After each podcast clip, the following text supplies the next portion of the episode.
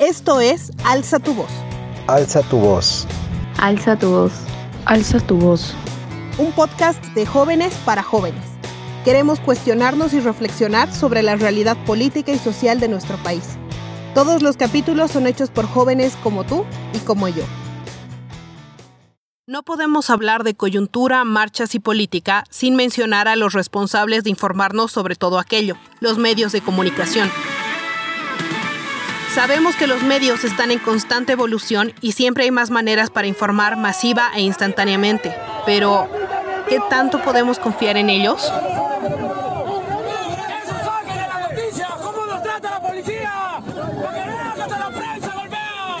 En este contexto político hubo dos principales vías de información, los noticieros a nivel nacional y las redes sociales. Ambos con fuentes y enfoques distintos, pero ¿a qué se debe esto?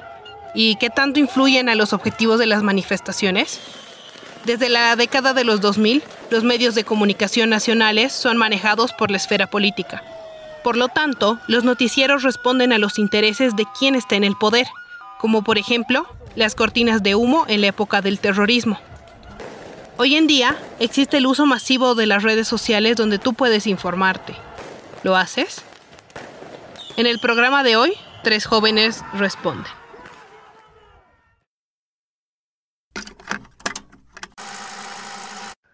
Soy Juan Diego Díaz Mesa, tengo 20 años y estudio la carrera de Comunicación Audiovisual.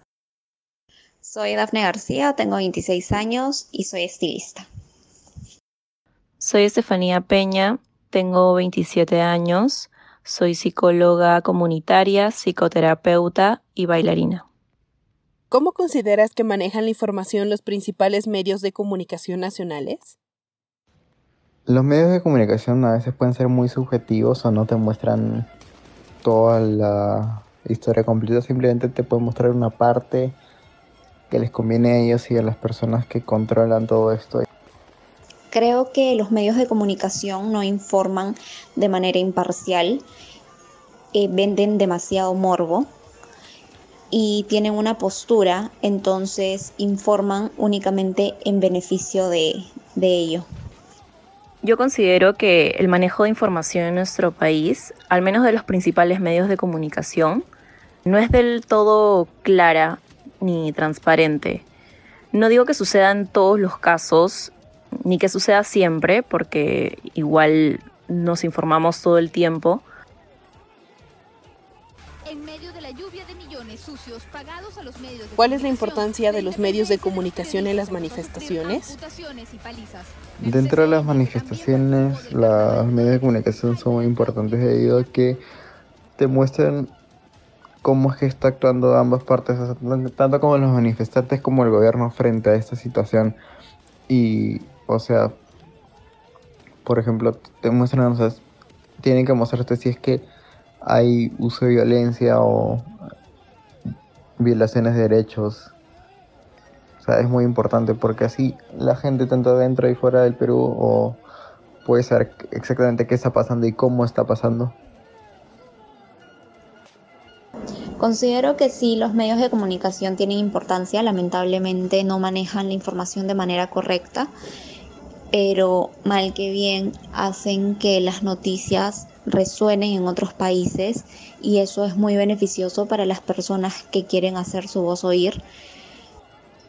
Creo que los medios de comunicación cumplen un rol súper importante en general de informarnos sobre todo lo que pueda estar ocurriendo.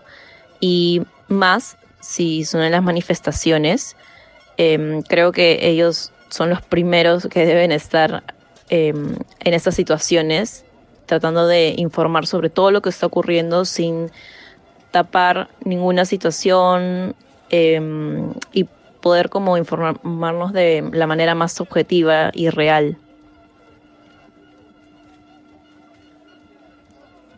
Donde la doctora y sus reporteros seguían las pautas de los temas claves. ¿Crees que los noticieros y periodistas fueron objetivos al informar sobre los sucesos ocurridos durante las manifestaciones contra el gobierno de Merino?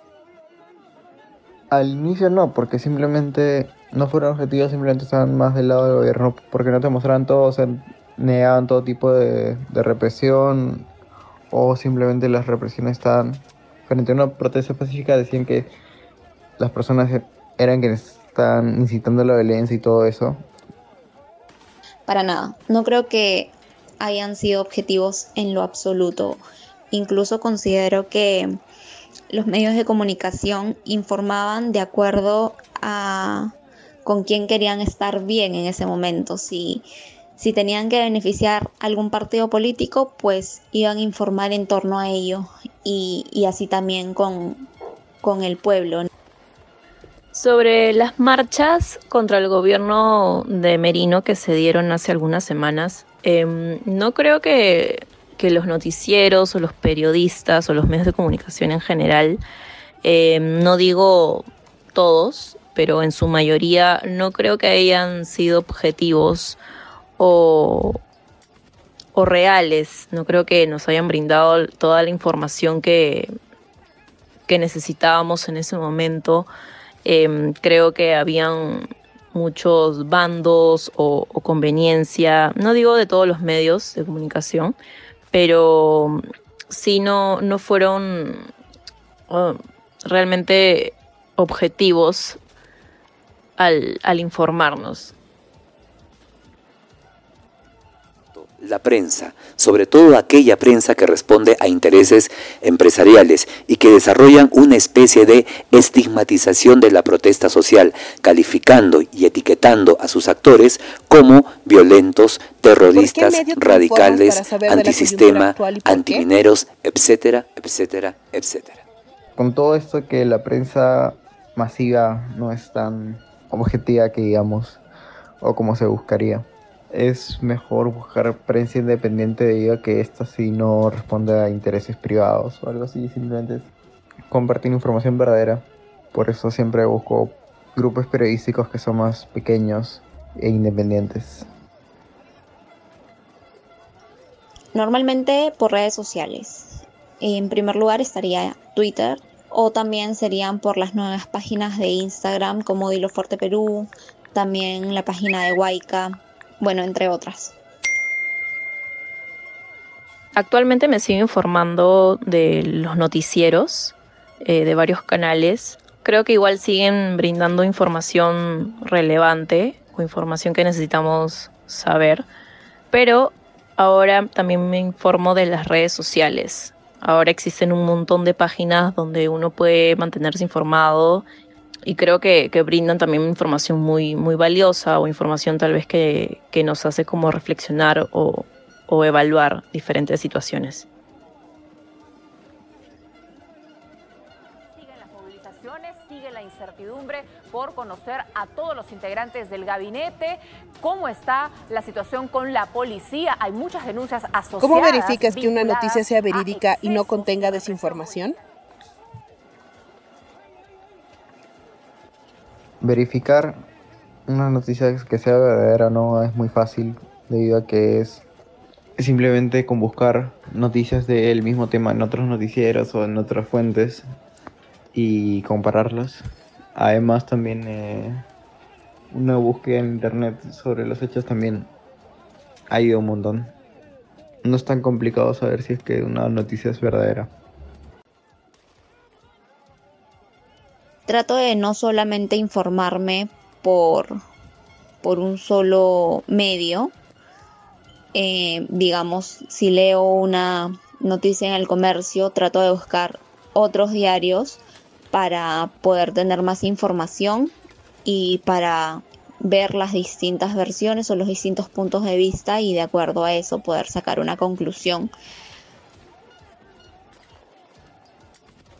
Yo creo que para verificar si algo es real o no, no podemos basarnos solamente en una sola fuente. A pesar de que sabemos de que esta fuente es confiable y sabemos que la información podría ser verdadera, yo creo que no solamente podríamos basarnos de una sola página o de un solo noticiero. Creo que tenemos que leer, investigar, seguir buscando otras fuentes también para verificar la información. No podemos quedarnos solamente con una sola cosa. En un país castigado por un conflicto armado que dejó alrededor de 70.000 muertos hasta fines del siglo pasado, La posguerra ha sido un largo periodo donde políticos, autoridades y periodistas aún llaman terrorista al opositor, al manifestante, al estudiante. A veces desde un miedo sincero, pero también desde la histeria y la complicidad con el régimen de turno.